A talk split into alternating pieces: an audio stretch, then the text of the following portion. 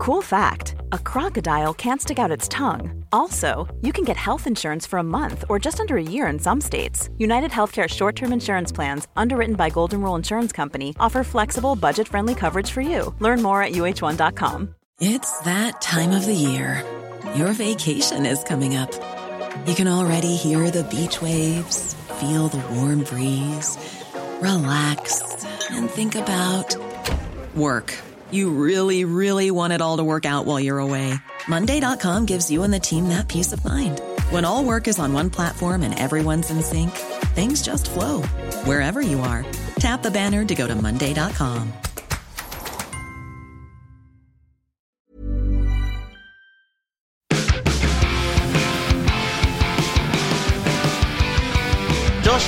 Horizon Forbidden West the best piece of DLC ever made? That hurts me. That hurts me so much. You mentioned this a few times, and Oh. I, I I can't agree, Scott Tailford. I can't agree. I mean, it's it's it's great, Yes. IMO, but Yes. DLC is is is harsh. There was a feeling that I couldn't shake. I should also say uh, that this is the wind up. This will be one of the, the t- one of the debates that embodies the phrase "the wind up" as we wind each other up over this. But this is Horizon Forbidden West Embargo Day. The review is out on the main channel. You can go check out my immediate thoughts on it. Um, very much a, a thrown together review. There's a lot more to talk about. I just kind of drew a line through the amount of stuff that needs to be said. Try to do the uh, the the immediate review, and we'll dive into more stuff as we go. Hence podcasts like this, um, because Josh is playing through it as well. Um, and I have a ton of stuff to say. I don't think it's a bad game, obviously at all. I think it's gorgeous. It's very much polished, even though some of the facial animations are horrendous, and that I did have a few bugs when I was playing. Um, but I do think it's a fascinating game to break down, and I think that as this sort of showcase of what the PS5 can do, sometimes you know when you're playing through it, it's there's just so many core issues with um, the, even just the likes of healing in combat, or the way the skill tree works, or the fact that they don't really push you towards um, taking in the world itself, and that's alongside the fact that I don't think um, the core story is anywhere near as satisfying or worthwhile or paced as well as um, Zero Dawn, which leads me to the feeling that I had across, um, and I also don't think it comes together for the first 12 to 14 ish hours, um, which is the feeling that I had. Um, I'm obviously I'm saying the DLC thing to get a response because it's the beginning of a podcast. But when I was playing through Zero Dawn's DLC and it was like, here's more Horizon, the Frozen Wilds DLC, um, that's what this felt like in the best way possible. So it's not that the DLC thing is this throwaway comment necessarily, even though I said it like that.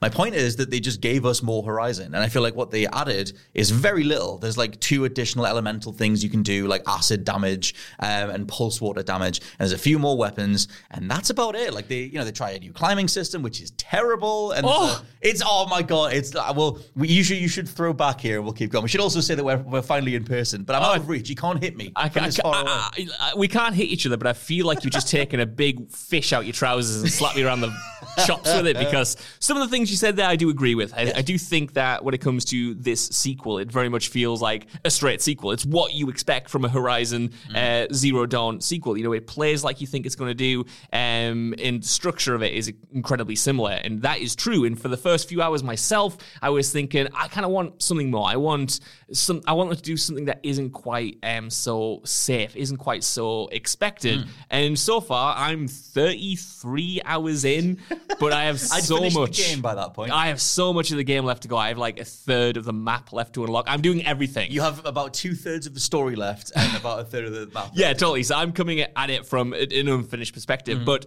because I've played 33 hours and have so much of the game left, I have to kind of go against your comment there when you Mm-hmm. said the game doesn't give you um, an excuse to explore the world because exploring the world has been the thing that's got me in. like I could play this game for nine hours straight, Right. And I would be in it. Like Yes. I just haven't found the time to do that yet because I had COVID for a little bit, which kind of mm-hmm, mm-hmm. fluffed that up a little bit. Uh, but you know, for me, it's so playable, it's so beautiful, and even though those creeping thoughts came in, where I was thinking.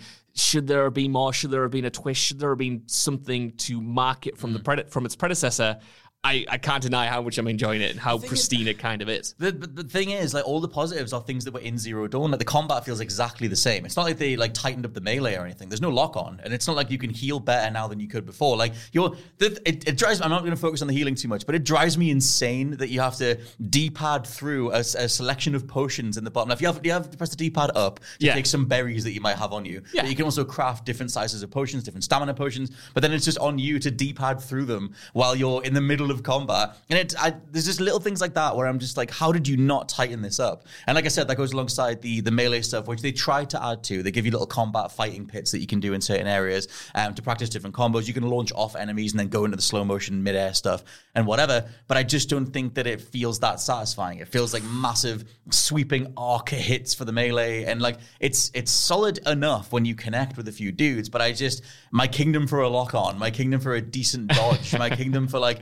knowing when I'm invulnerable and when I'm not, when I'm going to get caught with splash damage or whatever. And I think like, that's the thing. It's just it's just that feeling of it's more Horizon, it's more Zero Dawn. They didn't really uptick it that much. Like if you literally said what are the new elements to this, there's like three or four things, and they don't really change the experience anyway. I know what you mean, and I, I don't want to get bogged down in the in the in the minutia necessarily of this review in particular. But when you talk about the the, the healing, for instance, I just kind of I can't. I think we might have had radically different um, gameplay experiences because you're talking about like sifting through to get your potions and stuff. For me, it was literally just a press of up to take some berries, and then I was healed. When you start fighting know what I tougher mean? bosses, I think you'll get like because you run out of those berries. Although you will because you dodge everything and you'll finish it first time. Well, this is it. I just I've, I've had a selection of berries so much that I haven't had to use many potions, and I've been quite lucky in that Uh-huh. regard. But yeah, you know, you we we, we talk. We're going to talk so much about this being just like a straight sequel, like you said, and I, I do agree. But the the the tweaks that they have made to me make it kind of more Mm. satisfying. Like the way they've integrated the dual sense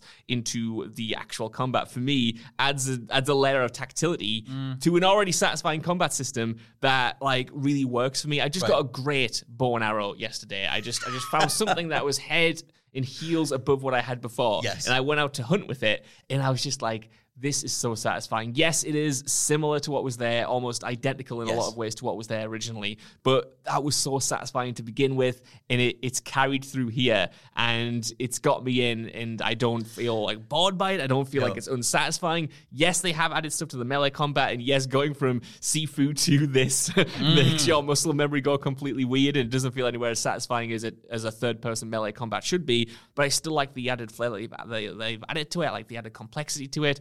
It's it's certainly more of the same, but damn man, like it's it's good more of the same for me. Because I think, like, to, one quick thing is that I think I played Zero Dawn a lot more than you. Like, when we were going into Forbidden West, I was like bouncing, I was like looking forward to different plot beats, and I couldn't wait to see what happened with this. And I was talking about the AIs and all the different things that are in Zero Dawn. And I think you were like, I don't remember that stuff that much anyway. Yeah. So I feel like I rinsed Zero Dawn. And I feel like I, like I said, a lot of the um, the combat possibilities that are in this one were in Zero Dawn, and that's not to discount the reality that the combat model they have isn't isn't satisfying. Like that whole thing of coming upon a creature, scanning them, seeing what their weaknesses are. There's more things that you can use in this. Like the scanner is better; it tells you if something is uh, more detachable, if it's going to become a weapon, if you shear it off, and parts of the different robots that you can get a hold of. And I do love that. I wish that they let you slow time when you're scanning, though. I can't Right. believe that they give you so many. Like this, this game breaks if if anything charges at you. If you need to scan it to find a weakness, um, which the, like, uh, different things appear across the story. Because like Aloy herself says, I should scan it for weaknesses. Yeah. you hold the stick in to do that and get charged in the face over and over again. All I would say is a great tactic for that. A little tip and trick, Go if on. you would, is to throw a smoke bomb down so it loses you, and then you can get away, and then you can scan it, and then it's all rosy. Can you do that with different bosses though that can see you anyway? Maybe I- I not know. bosses, maybe not bosses, but certainly most of the enemies, Yes. I would say. Speaking Um, of bosses, super quick on. as well. Um, I can't talk about the specifics of who it is, but there is a boss that you fight in this that might be the worst boss in a triple in a triple A game ever. Yeah. Well, this is it. You know, for, for, for the most part, I think it is really well designed. But there are like there are some issues with it. Like you said, you know, there are certain boss boss battles Mm-hmm. where you think, how have well, how did this get through? How have you designed this like this, and Yes. why have you designed this like this? Because Why am I shooting stuff above me when the thing is in front of me? Yeah, yeah, the living hell is exactly. Yeah, yeah, and you're focusing on a tiny little counter. I think that you know there are issues with some of the set pieces, Mm. um, but you know, just talking generally about the flow of it, about the about the gameplay, about the open world. Um, you know, I, I love the variety of the different biomes that are in there. Mm. I like the detail that's in there, and what struck out to me. I was thinking in the run up to this, you know, how are they going to justify five years of development time? That's a Right. crazy amount of time between sequels. If you're It's like doing s- oh yeah, sorry, no, yeah, yeah. yeah, yeah. Uh-huh. If, if you're if you're doing an iterative thing like this, if you're not revolutionizing the gameplay, like how can you justify five years if it's going to be more of the same? And it turns out that's just with really high quality stuff. Like I'm 33 hours in and a third of the way through the game because I've been doing all the side missions, mm. but I'm not doing it just because I'm a completionist. I'm doing it because I found those side missions to be so enjoyable. And there are so many of them, and the writing in them have strewn together these individual stories that I'm going to remember when I'm finished playing, maybe more than the actual main story itself. We should touch on the fact that because like the whole opening for me, like I, I said in the review, I, I, stand by. I don't think it really comes together for about twelve to fourteen ish hours because Yeah. you finally get a base of operations about um, less than halfway through the game, and it sort of becomes more like a Mass Effect or even like a Guardians of the Galaxy type thing. Hub world, bunch of characters, lots of different um, dialogue options. You can do loyalty missions with people, and you find out about them. And that was when it all started to click. There's a middle chunk of this game that I loved, and that's when I was like, okay, this is what it's all been building towards. This is going to be this five star game. Oh my god, it's incredible. And it was just the way that they don't pay off certain things that they set up, or like there's there's one massive whiff that I, I I'm not going to like go into at all, but it was one bit where I just sort of sat there going like, that feels like it was. I, I can't believe you didn't capitalize on that. Right. Um, but whatever, there's things like that.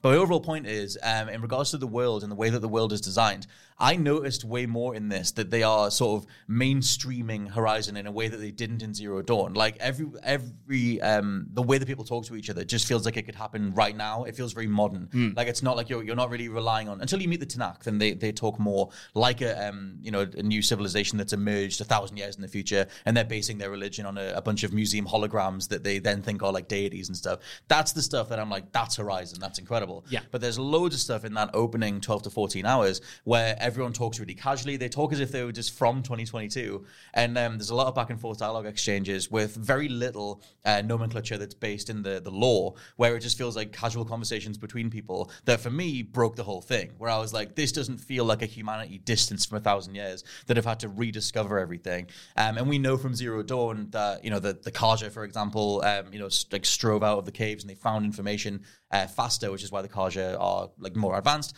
But for everybody else, I was like, you guys wouldn't have these reference points. Like someone saying, I got this, or someone, you know, talking in that way. I was Right. like, that's just so mainstream video game 101. And the bit when Aloy, it's in the beginning when um, you're doing the tutorial stuff and she's on a big structure as it's falling apart and she's like, oh, crap, crap, crap. And I'm just like, are you Nathan Drake now? Like, are we just mainstreaming all of this? And she's trying to climb a bunch of handholds and they're falling away because, of course, they are.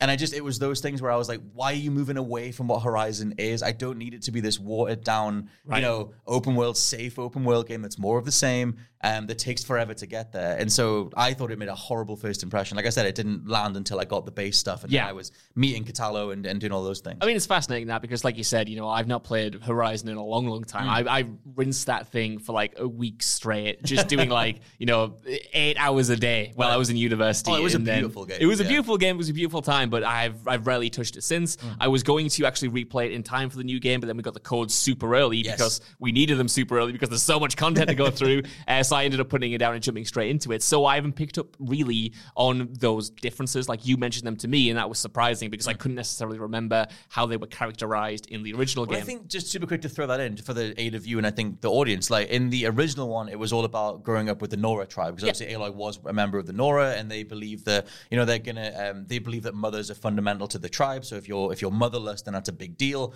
And I, I even that stuff I thought was great. Like I know that they could have done more with it. I remember Ash saying when she was still here that they should have done more with that. Society would have evolved differently if it was uh, more about you know female empowerment overall at the at the core, which is obviously very valid.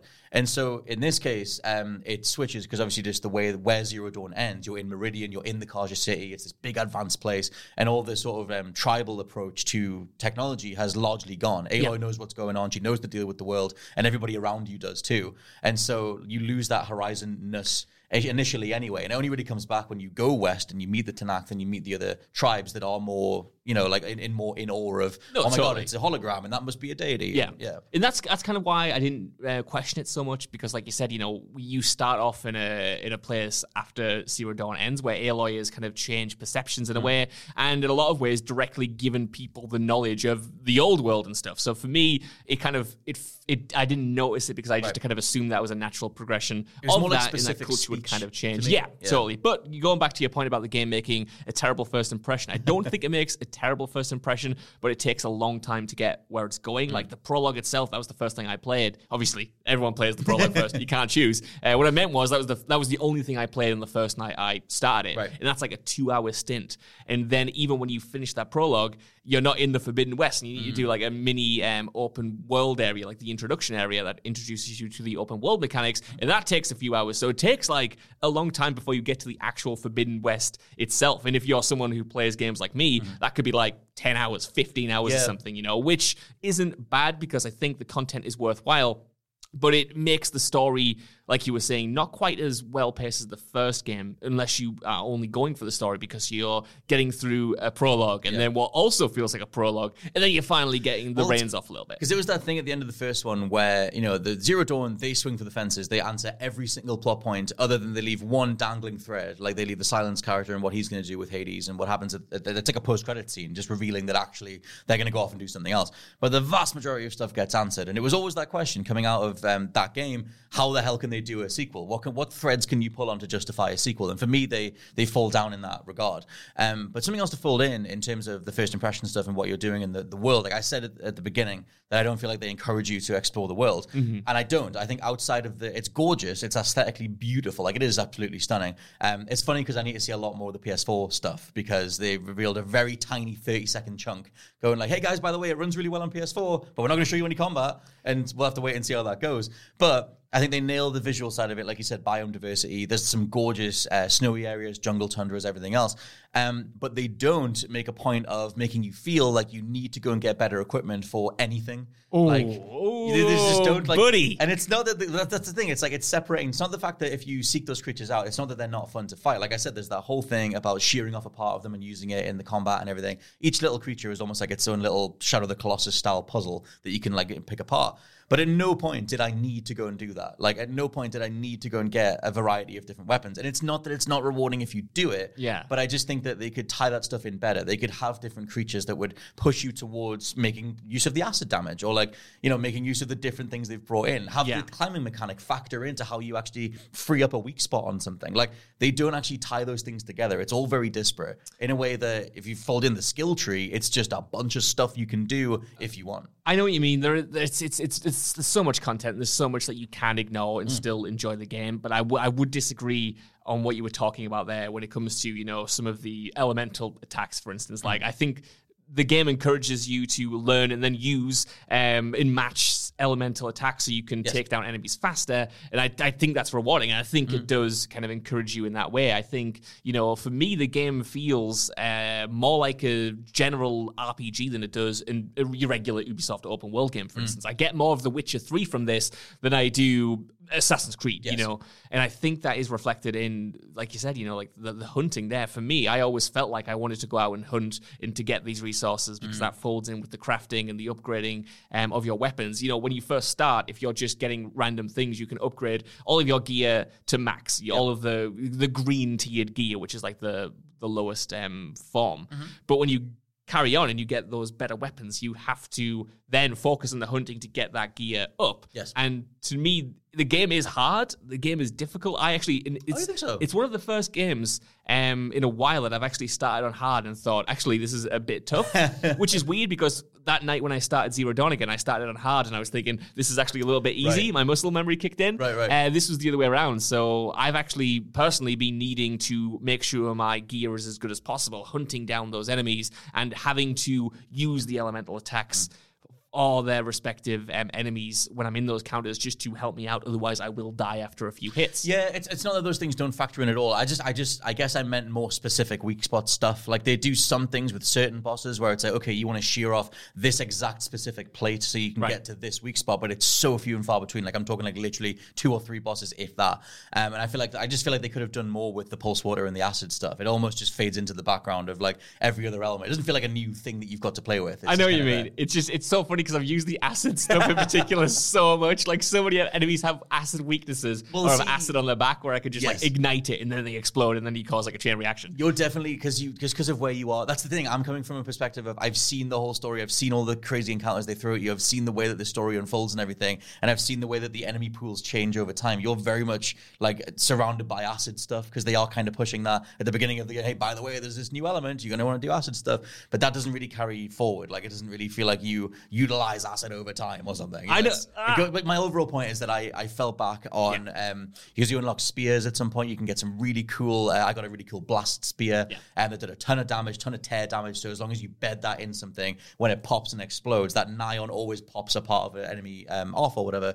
So I would just rely on that thing. Even if something was weak to acid, the sheer amount of tear damage that everything does means that you can just rip everything apart anyway. Totally. I mean, first off, I would say I'm actually I'm past the acid point. Like, Okay. like I remember the acid point where they were pushing it hard. I'm well beyond there. So I, I, I would argue that it does carry through, but I do concede that very much like Zero Dawn, you can get into a flow where you have a optimum strategy to defeat all enemies, and then you're not really encouraged to experiment much. I think this does it better than Zero Dawn, but you can still get into a kind of issue where you're relying on the same three weapons over and over again. And yeah, that's kind of an us problem, but it's also a development problem. that's what I mean about them these- not yeah, encouraging you, Because these, you know, um, enemies are so diverse in mm. how you can take them down that when you have these weapons that just work for all encounters, it does kind of, yeah, it does lessen the kind of complexity of the combat in, in a way that I thought was also an issue in Zero Dawn, but is admittedly for me a bit better. It's like to factor something else in that's new. They have a skill tree, and so it's like different ways that you can play. Like you can spec towards archery, you can spec towards traps, you can spec towards machine riding.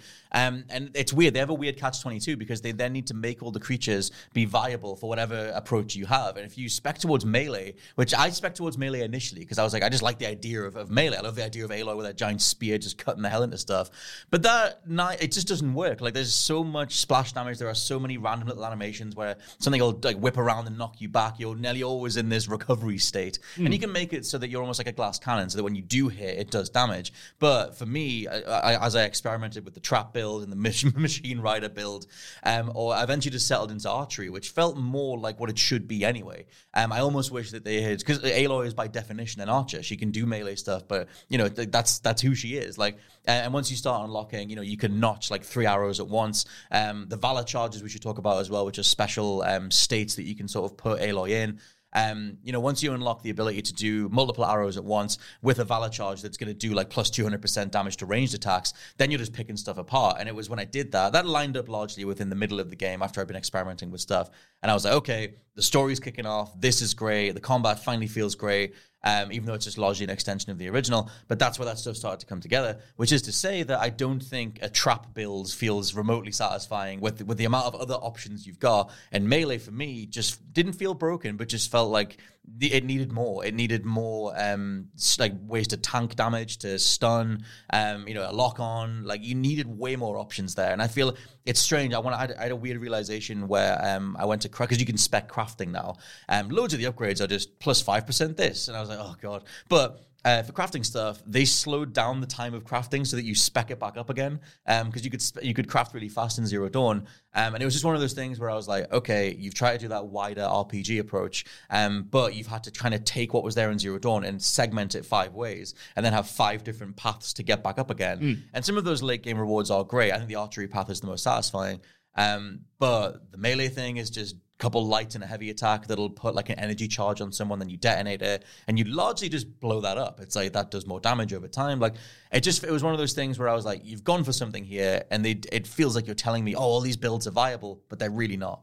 I know what you mean. I think I think when it comes to the builds, there's definitely an element of mixing and matching. If you're not doing the straight kind of um, sharpshooter, you Yes. know, um, build, you know, bow and arrow build. Uh, but with that said, I, I think it's it's kind of a double edged sword in a way because there's so much stuff that I just haven't touched. I You were saying you haven't never felt- look at the trap stuff.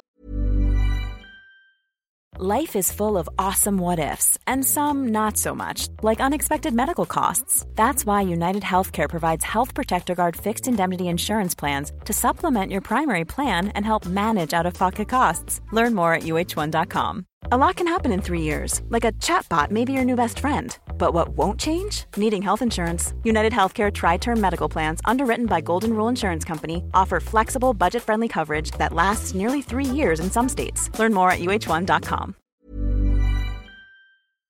This podcast is brought to you by Indeed. If you need to hire, you need Indeed. Indeed is your matching and hiring platform with over 350 million global monthly visitors, according to Indeed data, and a matching engine that helps you find quality candidates fast. And Indeed doesn't just help you hire faster, 93% of employers agree Indeed delivers the highest quality matches compared to other job sites, according to a recent Indeed survey. One of the things I love about Indeed is that it just makes hiring all in one place so easy because you just get unparalleled access to job seekers. Plus, listeners of this show will get a $75 sponsored job credit to get your jobs more visibility at indeed.com slash WCG. Just go to indeed.com slash WCG right now and support our show by saying you heard about Indeed on this podcast. Indeed.com slash WCG. Terms and conditions apply. Need to hire? You need Indeed.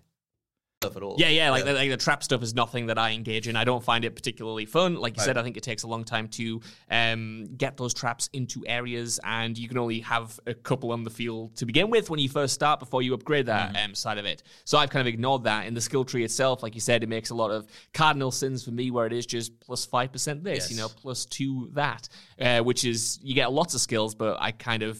I I don't feel compelled to use them as soon as I get them. Like mm. I'll have a bank of twenty skills to use because I've upgraded like five levels. I've gone up five levels, uh. and then I'll just spend them all at once because I don't feel like they add to my gameplay experience. But that said, the gameplay experience that I have chose to pursue, I do find um, very satisfying, and I do feel like I do have a lot of variety that I can use. It might not be encouraging me to use it in the best way, but I do like mixing things up, or you know, going from stealth and then into, like you said, like, like, like that spear that you can just jam into things Yes. and then blow them up with. Uh, so the, the- it's it's kind of like a double edged sword for me when it comes to this variety because I think it's good, but at the same time they could direct you better. They could make it clear or give you more opportunities in the side missions or the main missions to have to use specific things rather than relying on your same gear over and over again. I think it's just that feeling of that underlying feeling of this is a PlayStation Studios game. We're homogenizing the approach to almost everything. Um, the first time that Varl mentions a workbench, I just laughed. I was just, oh, we got workbenches, have we? That kind of went side side by side with the, the stuff that I was mentioning before about the the dialogue feeling very 2022 or feeling very modern or phrases like "I got this" somehow being in the future, a thousand years in the future, um, things like that. But yeah, the workbench stuff, um, you know, it, it gives that feeling of a this is a PlayStation Studios game, um, and it's one of those things where I kind of wish they doubled down on Aloy's ability so that she stands out more. She's not just Ellie or whatever, like you know, or she's not just another character who can wield a bow and arrow, or like uh, Jin Sakai. And so it's one of those things where I think in Ghost of Tsushima's case, like Sakai's combat style stands out, whereas Aloy's they didn't do enough with to make her stand out. And I don't like that feeling of all PlayStation Studio stuff being the same. That's no, that's a separate point. Yeah. but it all kind of folds into that stuff. Um, one thing I was going to ask is because you you've done a bit of a like a trajectory on this over time because we were both playing this alongside Sifu and I feel like both of us burned through Sifu. You finished it first and then you went back to Forbidden West. But at one point a few days ago, I think you messaged me and you were like, I don't know about Forbidden West. You were like, I- you were like, I could easily just never play this again. Yeah, Like, what was it that made you do such a 180 on it? I think it was because you know when you're when you're in Forbidden West, it's like it's like it's the best, but there is Forbidden best. Forbidden best, but there is so much of it. There is just like an overwhelming amount. Like going back after a break with uh, Sifu.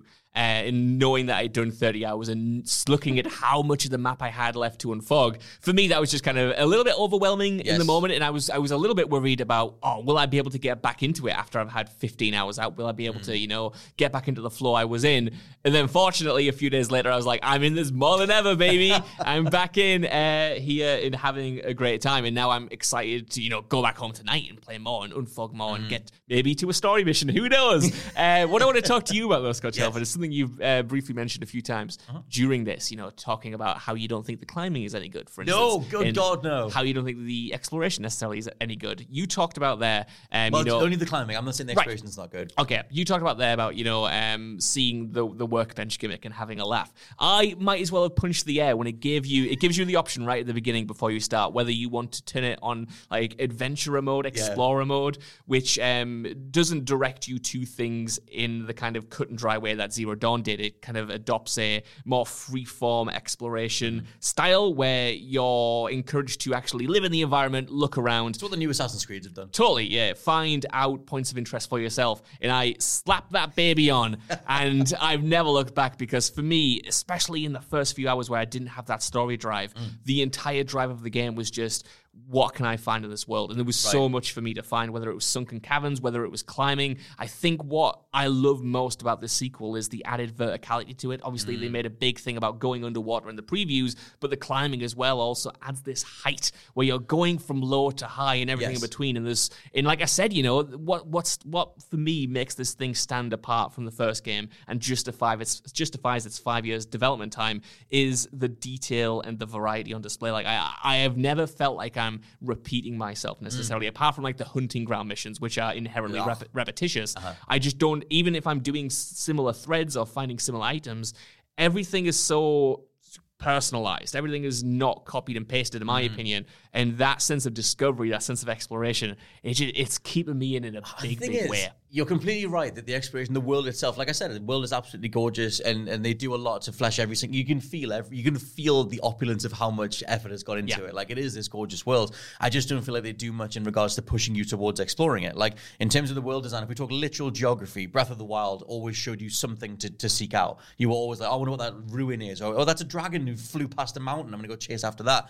This doesn't have those things, and so I, for me, it didn't anyway. Yeah. And um, maybe because it is so like opulent and overstuffed with detail, because they're like, oh, it's this big block. Look how much we've done. Look how much stuff there is. Yeah. And it works in regards to being, oh my god, this is this top tier PlayStation thing.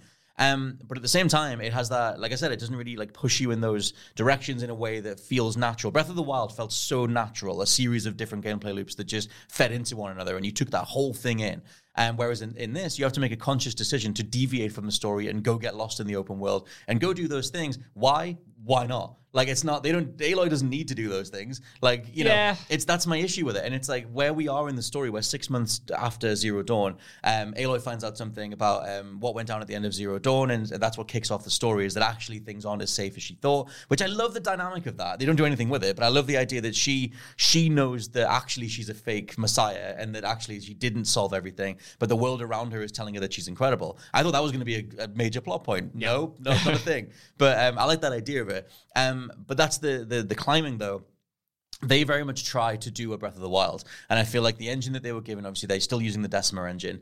Um, and you've got this whole thing where Breath of the Wild pioneered the idea of just running into anything and climbing up it. Um, and we've got that in uh, Immortals Fenyx Rising, and we've got it in Praey for the Gods. Like you're seeing it in some other open world games.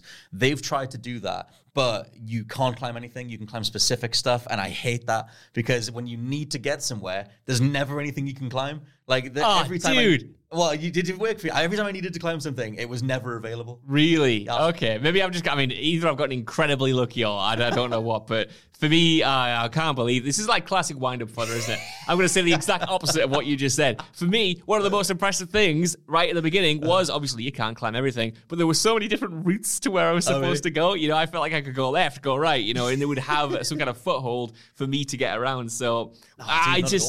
I'm gonna again. I have to agree, disagree Mm. with what you said about. Yes, I do agree that the story focus makes it so that if you are engaged in the story, it doesn't make sense for Aloy to be, you know, messing about, mess- you know, going on uh, hikes up the hills for no reason because the end of the world is, you know, more or less on its way.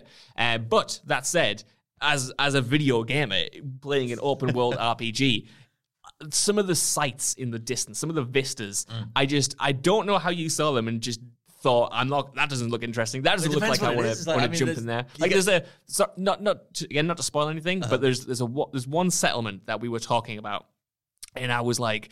What did you think about this settlement? And you said, "What settlement? I've not seen it."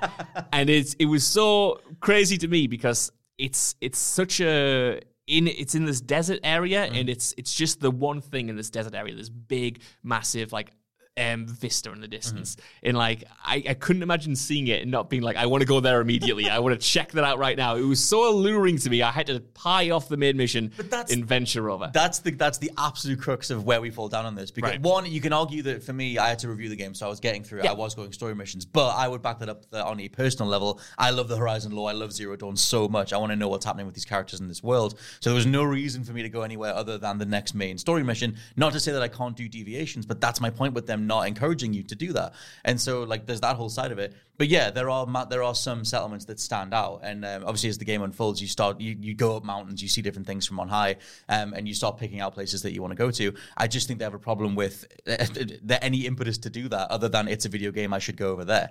Like Zero Dawn had that to some degree too. Yeah. Um, but in regards to the climbing stuff, I just want to quickly say that like they don't have the you can climb anything thing. You hit the scanner and it'll show you uh, yellow lines that you can latch onto, but they're not even applied to the side of most little huts or buildings or outcrops or whatever. Um, so even if you're just you know you get given a mission, you're in, in, in amongst some small settlement and you just want to climb up out of it, like you can in the competition, you can't. You still have to find another way around. Get on the on the mountains, climb that, and that extends to some terrible indoor missions. There's an underwater indoor mission, not the one that takes place towards the end of the game. That's better. But there's one where an area is flooded, um, and you've got to go. It's like a big main chamber, and you've got to go various different places on both sides, um, completing these really specific contextual climbing things. And the climbing just feels horrible. I just think I just I hate it. I hate the whole thing of like circle is your drop button in most places, but actually it's square if you're on like a yellow foothold, and Yeah. it'll just jump the wrong way. That reminded me of the original Assassin's Creed. And I was Oh, like, man. how have you gone this far back? Oh, dude, but you get like the grapple where you can just launch yourself up. the grapple is is such a disappointment. This is this is hurting me now. Dude, like the, the grapple is so sluggish, and like yeah, you can hit circle and kick off it when you land, but it's nowhere near as snappy as a Halo Infinite, a Titanfall 2, No. a Praey for the Gods, anything. Of course not, but like this is very much more scripted. You know, you have to hit certain elements. I think. Mm. But you can use it out in the open world though. Like oh, it- you can. But be what, snappy what I mean is like there are. You can only use it on key points. Yes. There are, you can Which only use it on certain. thing. Well, this is this is what I want to ask you, Scott Tailford, because the thing that you mentioned here, right? When I, I hate the game. I gave it four I know. but, but just from what you've mentioned there, I now I have another point I want to get to. But this is more important. Uh, you talk there about you know it's it's not the climbing of Breath of the Wild. It's not the grapple hook of Titanfall or Halo. To me, I'm I don't have those in mind. To me, I'm thinking, wow, this stuff they've added is so much better, in my opinion, than what was originally in Horizon Zero Dawn. I'm not necessarily comparing it to why isn't this Breath of the Wild. I'm not saying that's an invalid thing to do because you know Breath of the Wild changed open world games, and this is an open world game that's released five years after Breath of the Wild did. Mm-hmm. But for me, I'm, i my, my brain's not making those comparisons and saying this is why it's fell short. I'm comparing it to what I remember from Zero Dawn and going, I'm so pleased I have way more variety in how I can get around. I'm so pleased I have this grapple hook and that it actually works. See, the thing is, in Zero Dawn, I wasn't one of those people that was complaining about a lack of verticality. I didn't mm. think of that game that way. I mean, obviously, it was 2017, so you had Breath of the Wild debuting their side of it, and that is what went on to change things. But in Zero Dawn, I wasn't trying to climb stuff because that option just wasn't in my head. Like, I wasn't thinking that Right. way. Um, and so there are some places you can climb in Zero Dawn. They're marked by different yellow ropes and yellow things that you can catch onto. But because Breath of the Wild revolutionized the uh, idea of approaching an open space, that's clearly what they're aiming for here. And so I'd say that is the direct comparison. And so for me, they fall so short of it. Right. And so, and when the actual climbing animations, like I said, they did the best they best they could with the Decima engine, but it just feels like a bunch of overlapping animations. They want it to be really custom because it's a big top tier PlayStation thing, but they also want you to be able to climb all sorts of different outcrops. That I wonder at which stage of development they planned that for, because sometimes the paths that Aloy will force herself onto, just like her limbs are all over the place, she's spinning to get onto different things.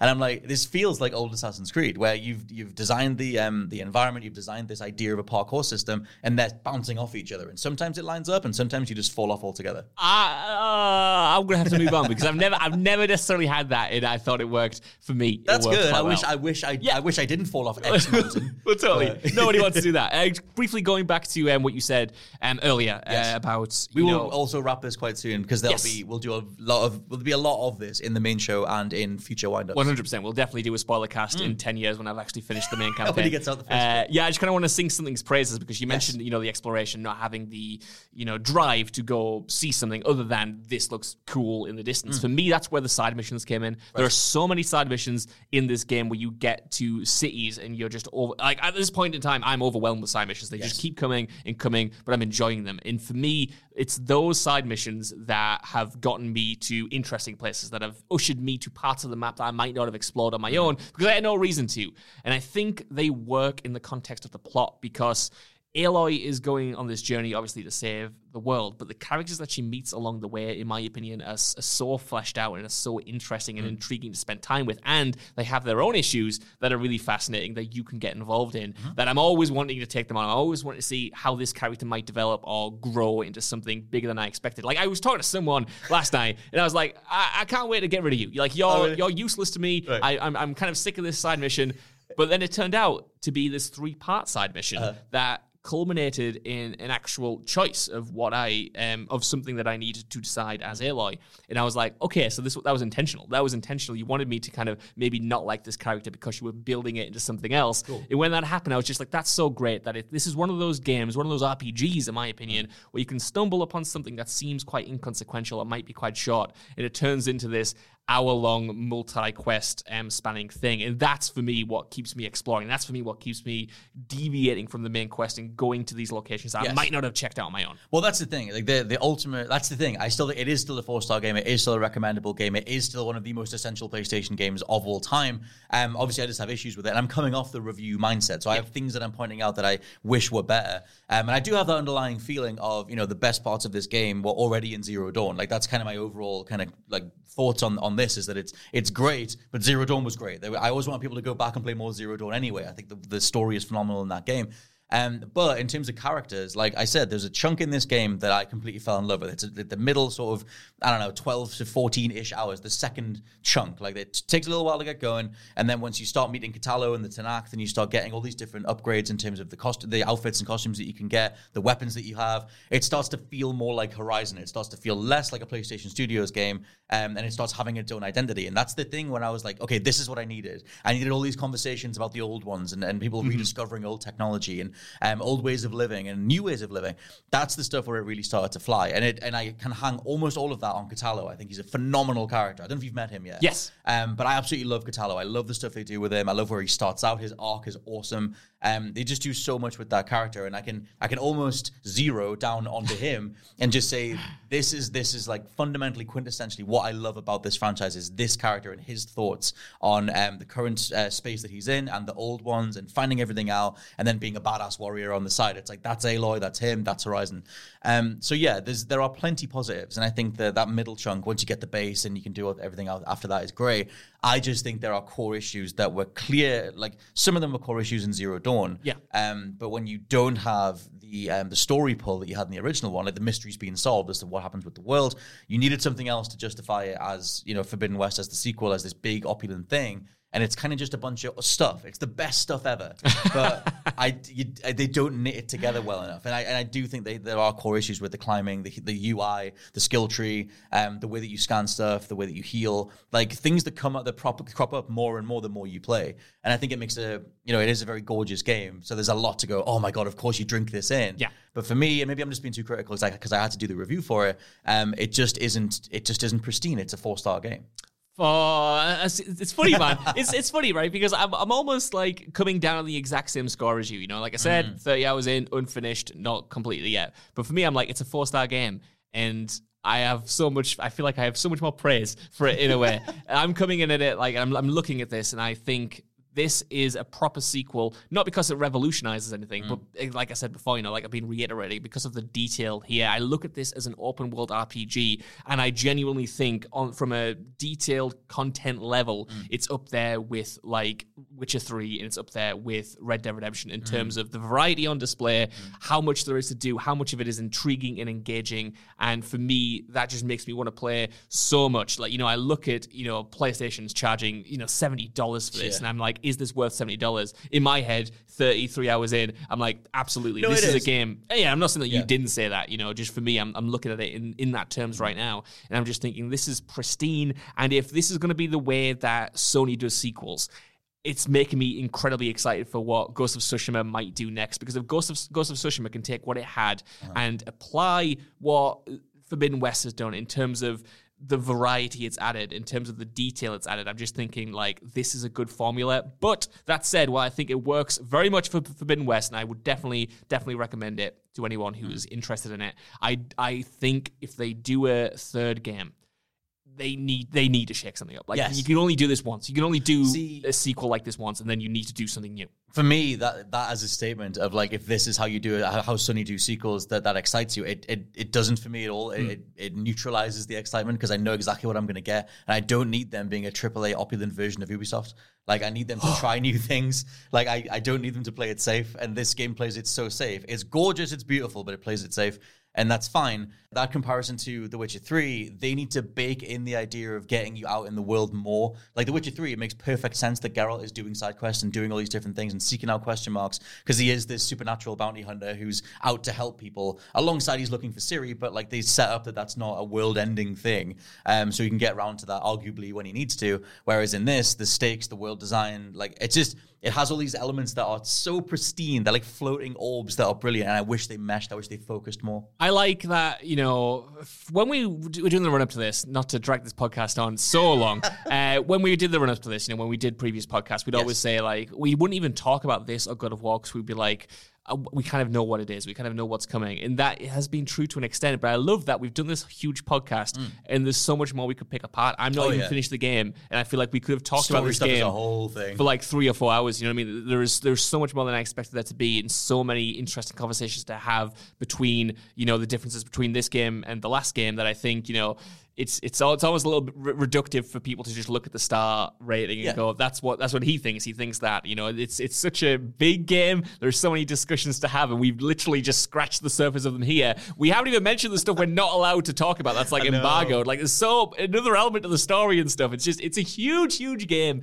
Unfortunately I've enjoyed what I've played with it. No, there's there is an absolute ton to talk about, especially in the story side of things. Um, and yeah, I mean, I, I especially more these days than ever, I, re- I just view a review as a starting point of a conversation. Like it's not encapsulative, especially when you have so many games that are being added to, and the conversation's only going to go forward.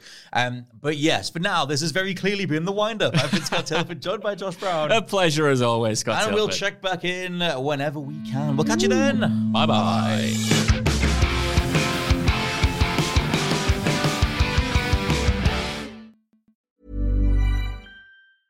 Small details are big surfaces. Tight corners are odd shapes. Flat, rounded, textured, or tall. Whatever your next project, there's a spray paint pattern that's just right. Because Rust-Oleum Custom Spray 5 in 1 gives you control with five different spray patterns. So you can tackle nooks, crannies, edges, and curves without worrying about drips, runs, uneven coverage, or anything else. Custom Spray 5 in 1. Only from Rust ACAST powers the world's best podcasts. Here's a show that we recommend. The Real Housewives is a guilty pleasure for most, but if you're looking to not feel guilty about that pleasure, tune in to Everything Iconic with me, Danny Pellegrino, where I break down all the messy moments and behind the scenes antics of Bravo's popular franchise. And on Everything Iconic, I also interview celebrity guests like Kelly Ripa, Keke Palmer, Drew Barrymore, Cameron Diaz, and more about their guilty pleasures, their past work, and so much more. So if you're pop culture obsessed and find yourself watching way too much reality TV like me, tune in to Everything Iconic with Danny Pellegrino wherever you listen to podcasts. ACAST helps creators launch, grow, and monetize their podcasts everywhere. ACAST.com.